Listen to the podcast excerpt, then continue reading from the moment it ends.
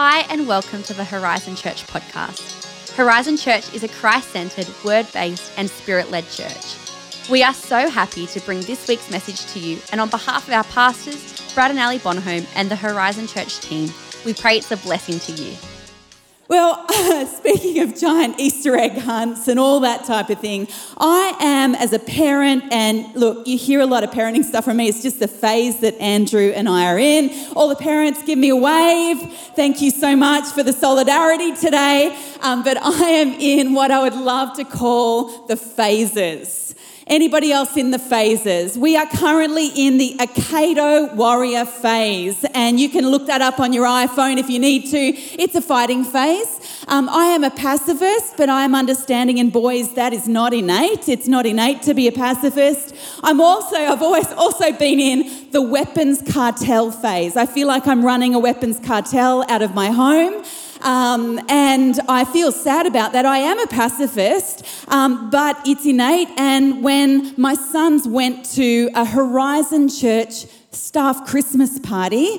One of the guys on staff got a super soaker as a secret Santa, and Ollie was blooded right there.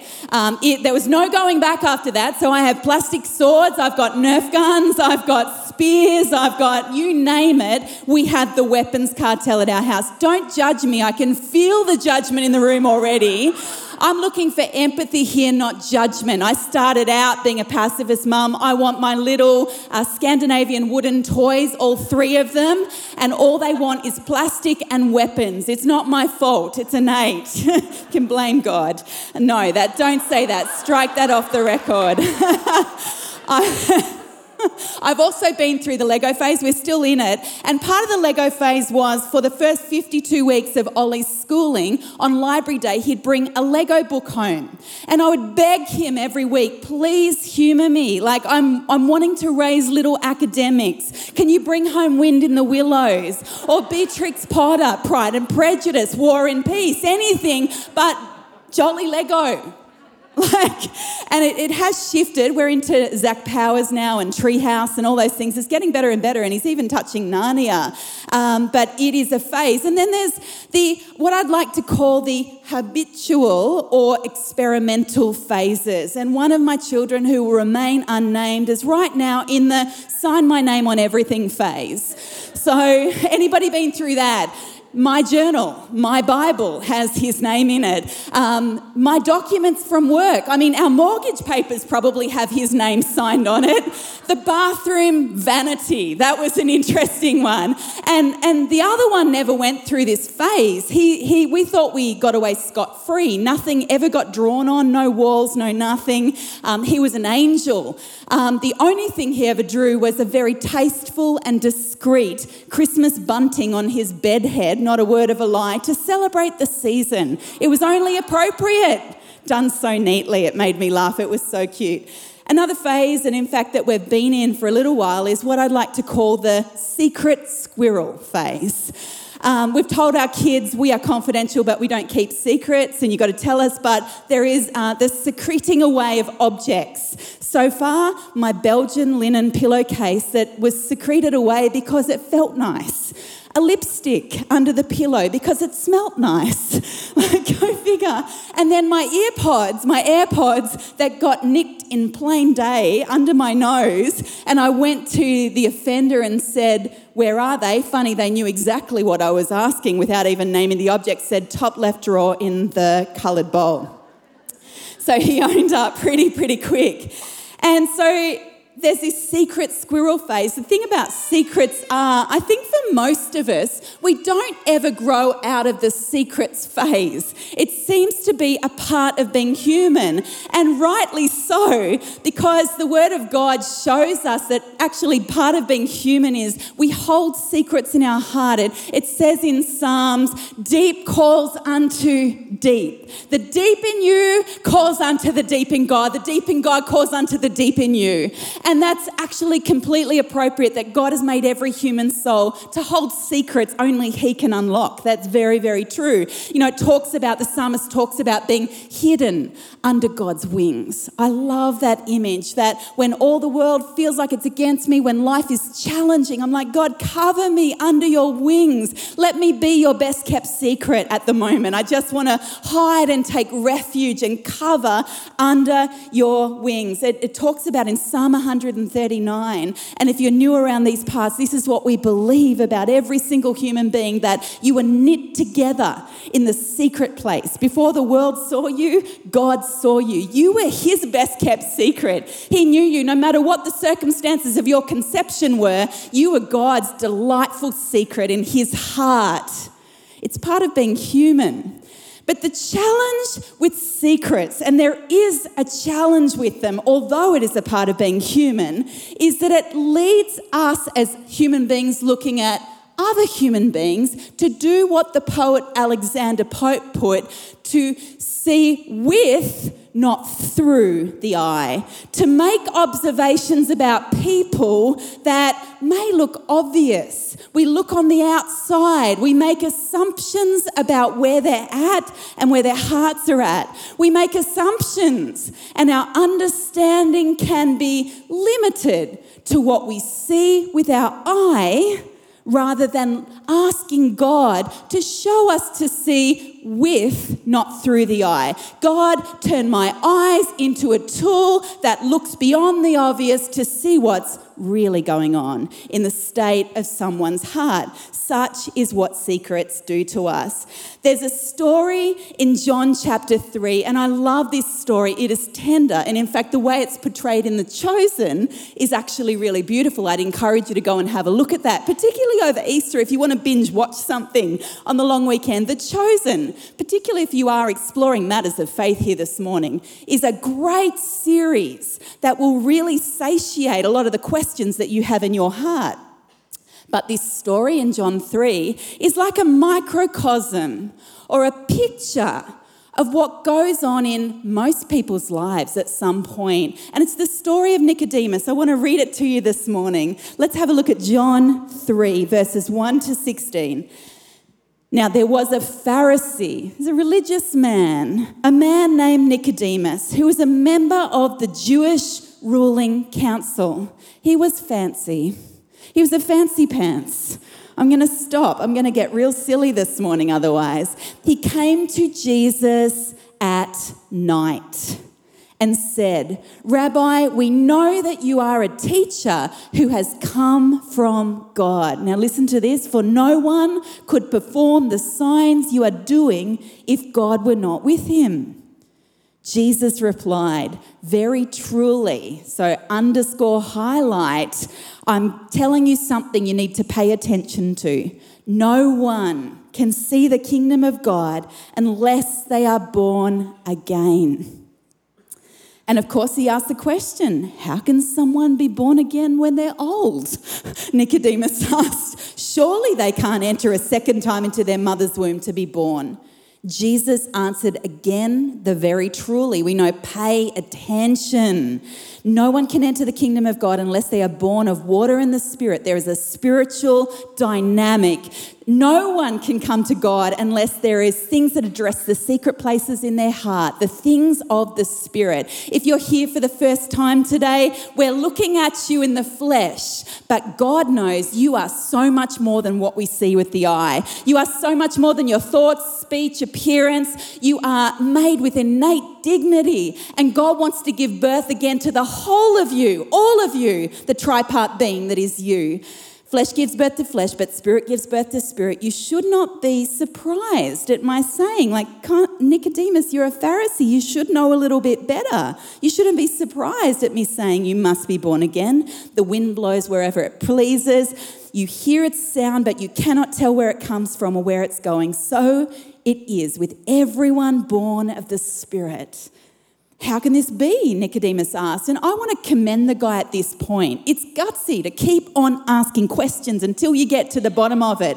If you are here and you are exploring spiritual things right now, or if you are online and you are asking spiritual questions, can I encourage you? Don't let your pride get in the way of asking and asking and seeking and knocking until you get to the bottom and until the question is satiated with the truth. Because Jesus was okay with it. Jesus kept kept the conversation open until he landed, until the questions were satiated.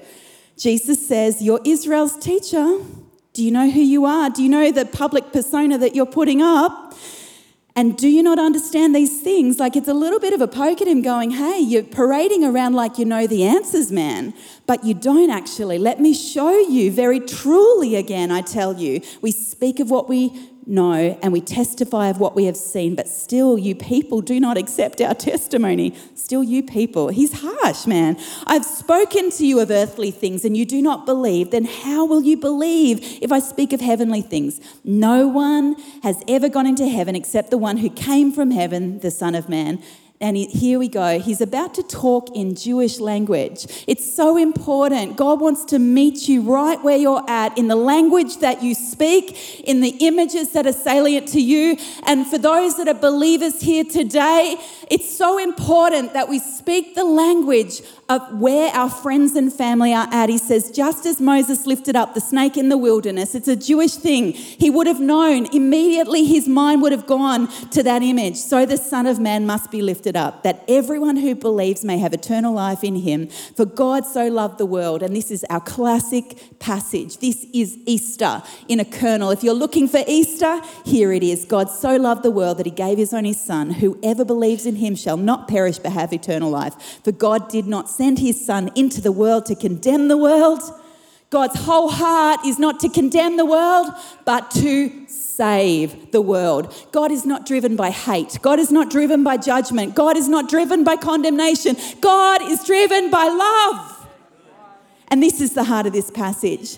And so in John 3, we're introduced to Nicodemus, who holds a terrible secret possibly a secret that would have leached at him at night.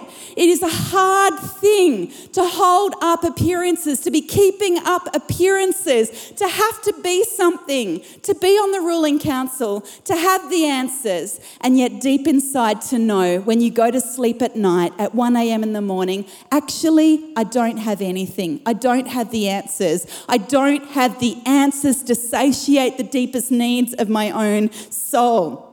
But the problem was, people in his society would have assumed he had the answers, assumed he had it all together, assumed that if you are wearing this robe and taking this posture, you seem, they would have looked at him with, not through the eye, and seen Nicodemus not really as he is, but as he appeared.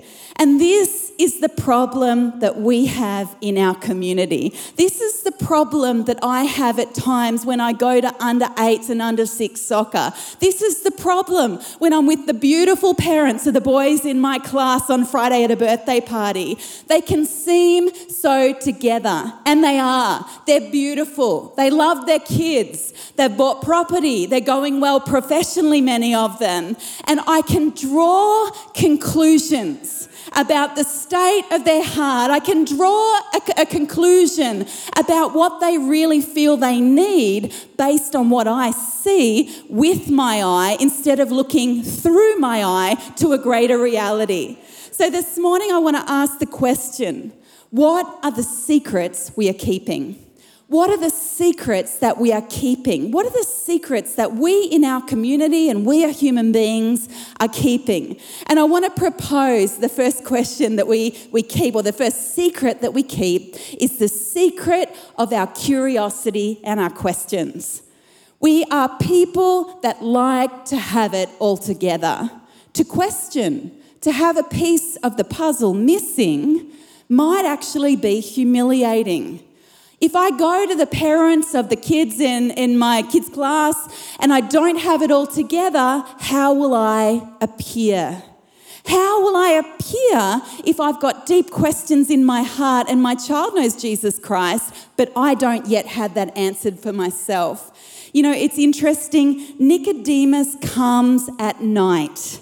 And there's two possible explanations for that, scholars tell us. The first one is that Pharisees could work all day at times and study at night. And so there might have been a logical conclusion for him asking questions at night. But the more likely scenario, because he was on the Jewish ruling council and didn't really need to do any of that, is that nighttime was uh, associated in imagery with secrecy. He comes in the secrecy of the night because he is desperately seeking and does not have the answers. And yet his shame, yet his desire to keep up appearances would have prevented him from doing it in the plain light of day. He was painted into a corner, and so secrets were the only currency he had, and nighttime was the only location he could deal with the real state of his heart. The problem is to actually spot that because most people don't keep their questions and curiosity in the public arena, they keep it in the secret place of their heart. What it takes when it comes to you and me that know Jesus is a way of looking. We have to adopt a way of looking.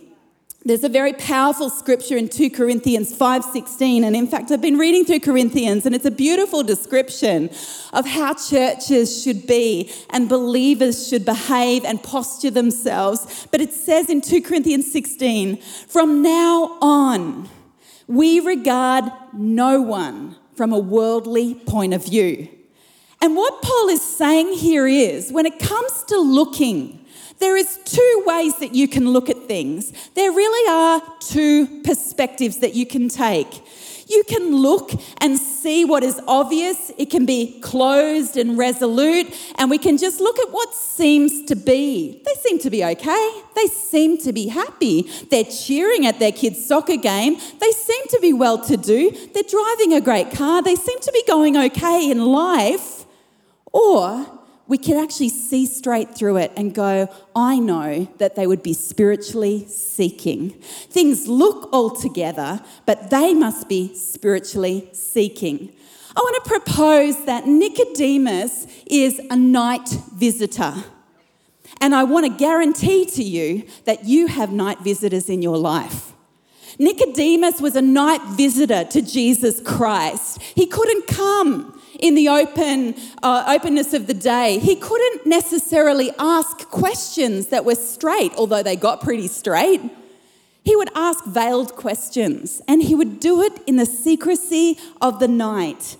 Can I say to you that you have night visitors in your life, colleagues that are around you that are observing? Parents at school that are asking veiled questions, people that are making a bid for your attention, and they may not be asking you direct spiritual questions, but you can be sure, like Nicodemus, they are night visitors seeking someone just like you to shed light on something that is a deep and aching question in their own life. One such um, kind of season in my life where there was, this was really obvious to me was when I was a teacher at quite a wealthy private North Shore school. Um, I felt out of my depth initially, but very, very soon I became a part of the community. I was teaching studies of religion and doing chaplaincy at the time. And so I'd be over two campuses and I was deep and steeped in the life of the school very, very quickly. And as such, that special rite of passage for every teacher, playground duty. We all hated it and loved it simultaneously. Fresh air uh, and a burden to carry every week.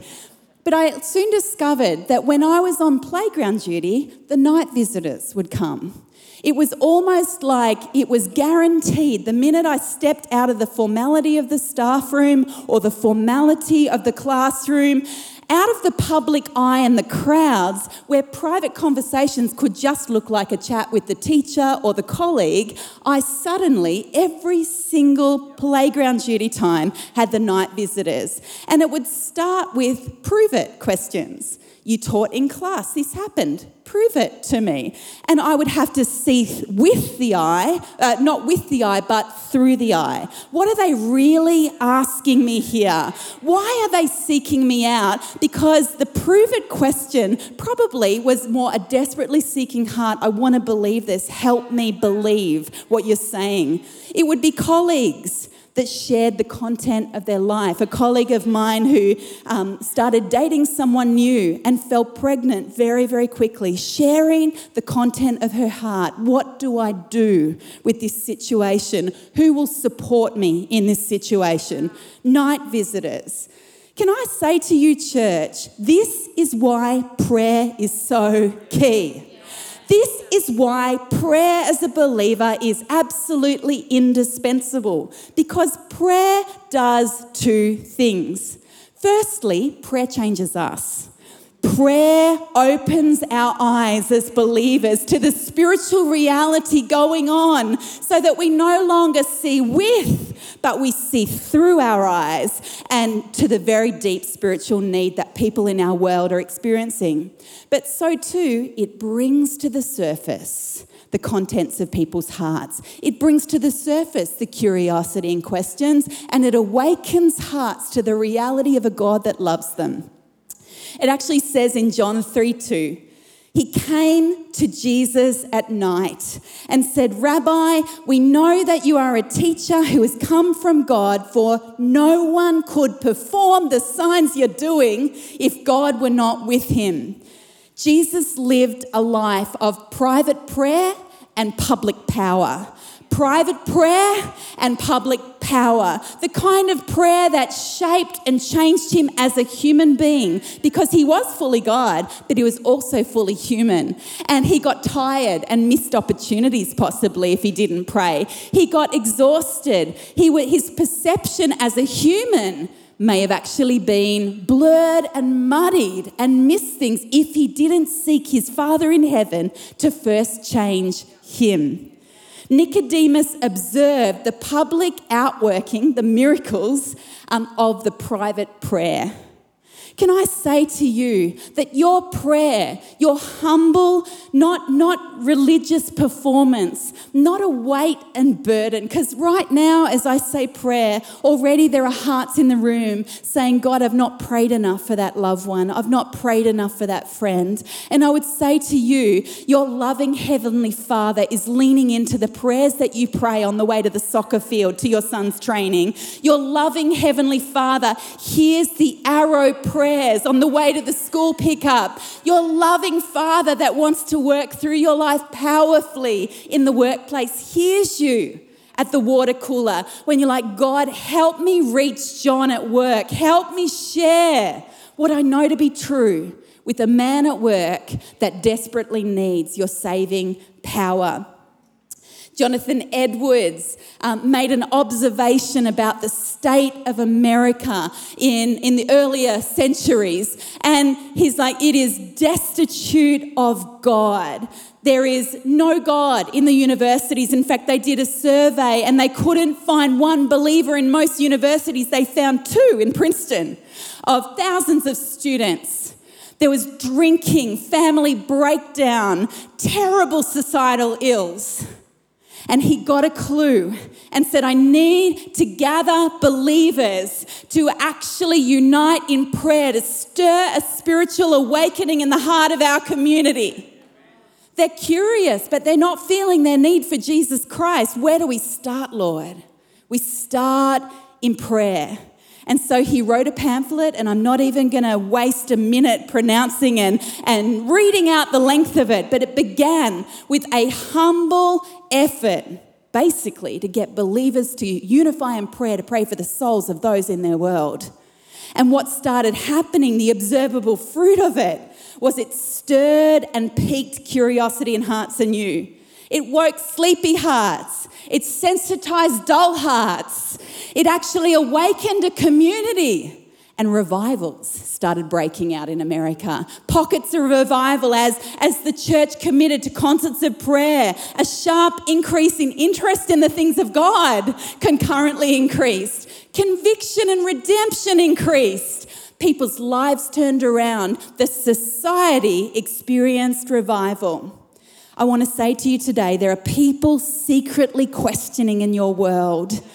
Would you take the time in God to see with not through the eye? Would you, would you take the time in God to observe the night visitors that are already in your world, striking up conversations, observing you? You know, if the average person keeps the secret of their curiosity and the questions, Oftentimes, the average believer keeps the secret of our faith. We keep the secret of our faith. I want to have a look at two little scriptures that are also in the book of John with people that are also Pharisees, like Nicodemus. And one of them is Joseph of Arimathea in John 19:38. And Joseph of Arimathea is just lauded as such a good man in scripture. He buries the body of Jesus, but it says later Joseph of Arimathea asked Pilate for the body of Jesus. Now, Joseph was a disciple of Jesus, but secretly, he kept the secret because he feared the Jewish leaders. He kept the secret of his faith. He's a good man. He loved the Lord Jesus Christ with all his heart, soul, and mind, but his faith was his best kept secret. And it goes on to say in John 12 42, Yet at the same time, many, even among the leaders, the Pharisees and so forth, believed in him. But because of the Pharisees, they would not openly acknowledge their faith for fear they would put, be put out of the synagogue, for they loved human praise more than the praise of God. Can I put to you today, church, that at times our faith can be our best kept secret? For various reasons. And I want to empathize and situate myself absolutely smack bang in the center of this. At times, I feel I've said it a million times. If they were going to want to hear it, maybe they'd ask me again. Maybe I'll just back off. At times, I'm like, they feel hardened to me. I don't really think they're the right person. Or I'm not an evangelist, I've thought to myself at times. I'm a pastor or a teacher or just an everyday believer. I'm not an evangelist. That's for Reinhard Bonnke. That's for Billy Graham. That's not for little old me. But God is saying, don't make your faith your best kept secret. Make it the thing that you shout the loudest. Make it the thing that is the forefront of any conversation or any relationship you have. You know, at this point, um, I want to, I guess, uh, share with you a theme in the Bible that I've always loved. Who loves a little bit of theology? I want to, I want to give you theology in a nutshell on something that has been one of my favourite themes in the Word of God, and that is temple theology. So, right from the beginning of Genesis, there is a literary and a really a description of reality theme about the spiritual realm, and it's called temple theology. And temple theology says, and Greg alluded to Psalm 22, 23, 24 this morning, our Psalm 24 this year, the earth is the Lord's and the fullness thereof. The creation narrative in Genesis begins with, the earth is the Lord's temple. And temples are about God's presence. Temples are about people intersecting and interacting and encountering Jesus Christ. Well, when sin comes, the temple of the Lord's is somewhat violated. They're kicked out of Eden. The land is cursed. And God, instead of withdrawing from human beings, says, I still want presence in the earth. I love these precious ones. They're made in my image, and sin may have marred it, but I will presence myself in temple and tabernacle in the Old Testament. Well, then it moves on from temple and tabernacle, and Jesus is on the scene. And he suddenly talks about destroy this temple and I will raise it in three days. He becomes the temple for people where every person can be born again, can access the presence of God, can know God personally. Do you know you can know God personally here? Maybe you've never met him, maybe you've never experienced him, but God is not far away. God is closer than you think, and in Jesus you can experience him. Well, Jesus rises from the dead, and a new kind of temple is spoken about, and that is you as a believer. You are the temple of God, and yous, we, are the temple when we are gathered together. And Helena is laughing at me. She's like, You are from the hood, girl, right? Actually, yes. All bogan. Do not be fooled. says in 1 Peter 2 5, and if you know me well, you know that to be very, very true. 1 Peter 2 5 says, Do not affirm that statement. I heard you over there. Uh, 1 Peter 2 5 says, And you are living stones that God is building into his spiritual temple. What's more, you are his holy priests. What nations used to travel for days and weeks and months to come to to experience God's presence, God has dotted temples all around the Sutherland Shire. God is taking the temples to the people to experience His presence, they don't need to come to some far, far, far away temple or tabernacle. You just go and they experience the presence of God through you. And they come in here on a Sunday and they experience the presence of God through us because we are the temple.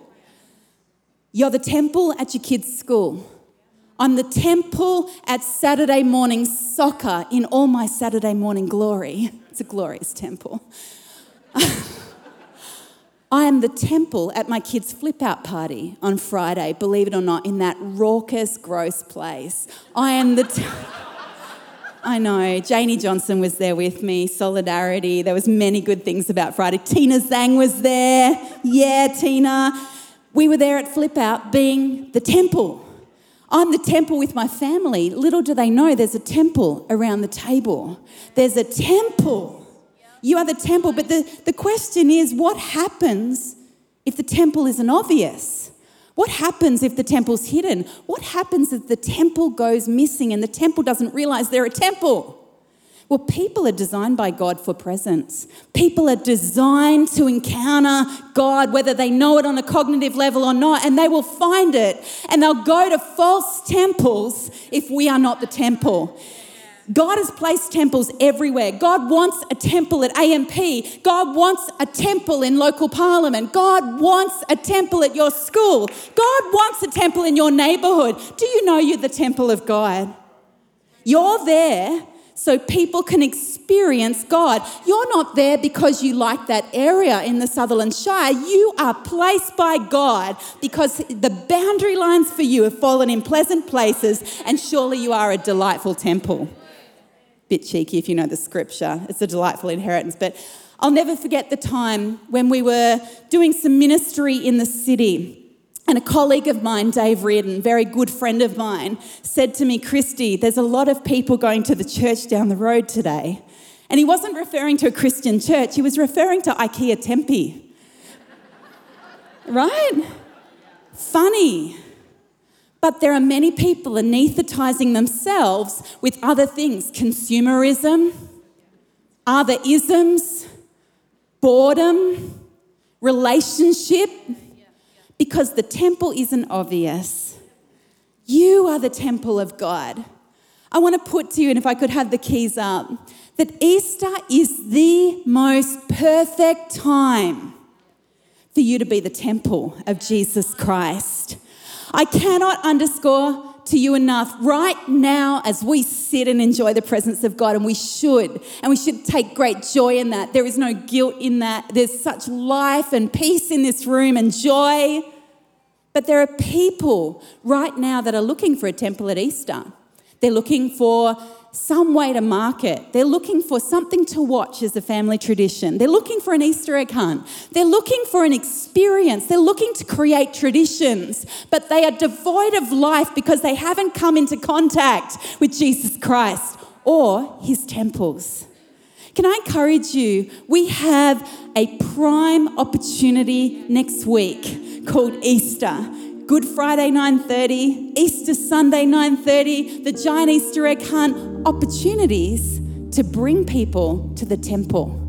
Opportunities to share in a way that's very very open and very very appropriate particularly for this time of the year about the greatest message that will answer all your questions, that will touch on all your curiosity and will be the missing piece of the aching need that you feel Because the other question that people, I think, or the secret that they are keeping is the secret of their need. And maybe you are here today and you are looking like, in some senses, Nicodemus in the story, very polished. Sutherland Shire is a place of lifestyle. People have needs, but they're hidden behind what seems good the lifestyle, the sport, all the beautiful things that we enjoy in our location. Need is hidden behind a lot of these trappings. You know, Nicodemus had a need, but he kind of misdiagnosed it. When Jesus said about being born again, it's interesting, his psyche would have thought, because he was Jewish, they often use that terminology to talk about Gentiles joining the Jewish faith. They're newborns.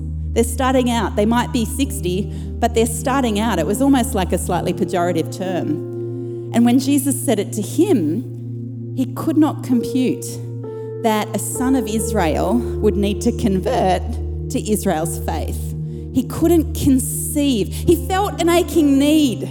He felt an aching need in his heart that drove him to be a night visitor. But he misdiagnosed the answer to his need, and it took Jesus to unpack it. You know, you're probably all wondering where does where does Nicodemus land? Well, there's a scripture when Jesus is buried and Nicodemus brings spices to anoint his body as an act of worship. So we can conclude that Nicodemus comes to saving faith because his greatest need was met. Right now, we have people in our community, us included actually, and we're saying the greatest need at the moment is cost of living. We're going, oh, the greatest need in my life is to assuage the mother guilt that I'm feeling. Or my greatest need is to resolve the pressures of life. I had one dad at soccer say to me yesterday, I was on holidays, and literally, the minute I got back, I'm in bed stressing about what I've got to do tomorrow. It just hit me in the face, literally. How can I go from black to white so quickly? And it's the greatest felt need. But actually, the greatest need is to be born again. It says in 1 Corinthians 6 2, and this is Paul talking about what God is saying. For he says, In the time of my favor, I heard you and in the day of salvation, I helped you. And Paul reinterprets that and says, Let me help you understand. Now is the time of God's favor. Now is the day of salvation. Right now. Not next year, not in 10 years' time, not when we all go to heaven. Now. Right now. You know, the harvest is plentiful. People are ready. If we look with, not through the eye, we'll see that the harvest is ripe. It looks together, it looks polished, it looks like the needs are all met. But God is saying the harvest is plentiful. People's hearts have never been riper. Church, don't buy into the crap. And I use that word intentionally. Please don't judge me. Don't buy into it that people are not hungry, that people are not starving for truth. They are dying for lack of knowledge of Jesus Christ. They need the temple. They need you. They need me to share what we have in Jesus Christ. Now is the time that God is reaching hearts. Can I ask every head bowed and every eyes clo- every eye closed in this place? Maybe you've come and as you hear this story of Nicodemus with the questions, a man that actually, for all intents and purposes, had it together. Do you know, it's actually the story of us. We can be so strong in so many areas. Our family can be good, our job can be good, maybe a little bit of money would be handy, maybe we're a little bit stressed about the future.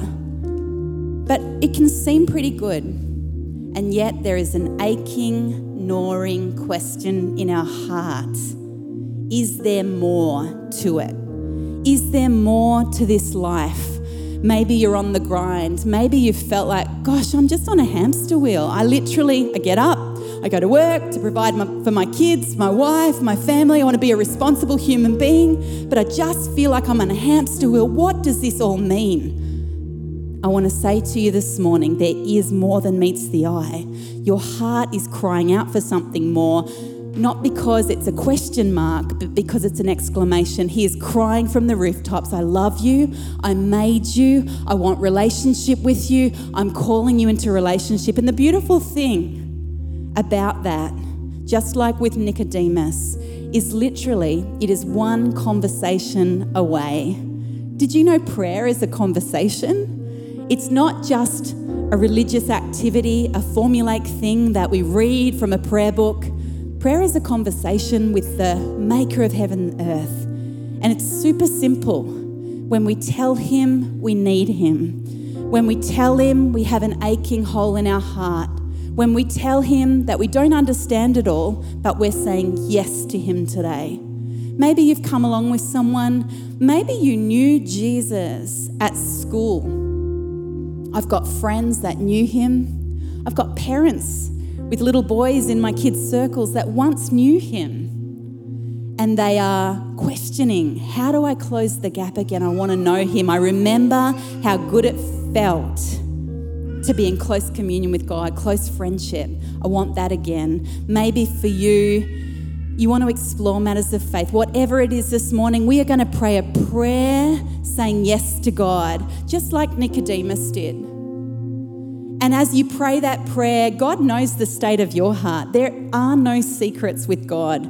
There are secrets among humans. There is you could be really suffering right now in this room and we would never know, but there is a God in heaven that knows exactly where you're at he has got you marked on His GPS. He knows exactly the location of your heart this morning. And if you're online watching as well, God knows where you're at.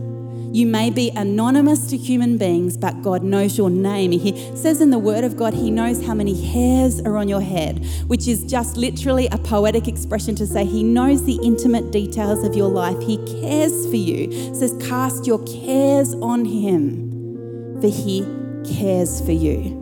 We're going to pray a prayer this morning. And if you are praying this for the first time or the first time in a long, long time, would you pray it from your heart and He'll know? And today, just like Nicodemus did, you will become his child. That ache in the heart today can be resolved in him. It is one prayer away. Church, would you pray with me?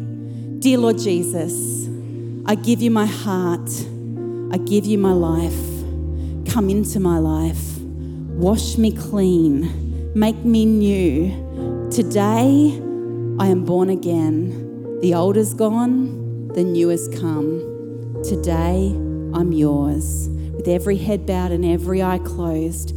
If for you, you're coming back to the Lord Jesus today, in the moment, I'm going to get you to raise your hand just long enough for me to see. It's not, we don't want to bring you down the front or anything of that sort. We just, I want to pray a general prayer of blessing over everyone who's responded today. Maybe for you, it's the first time you've come along, you've come as a friend with someone, and you're like, this makes sense. Something on the inside of me is crying out, this is true, and I need to say yes.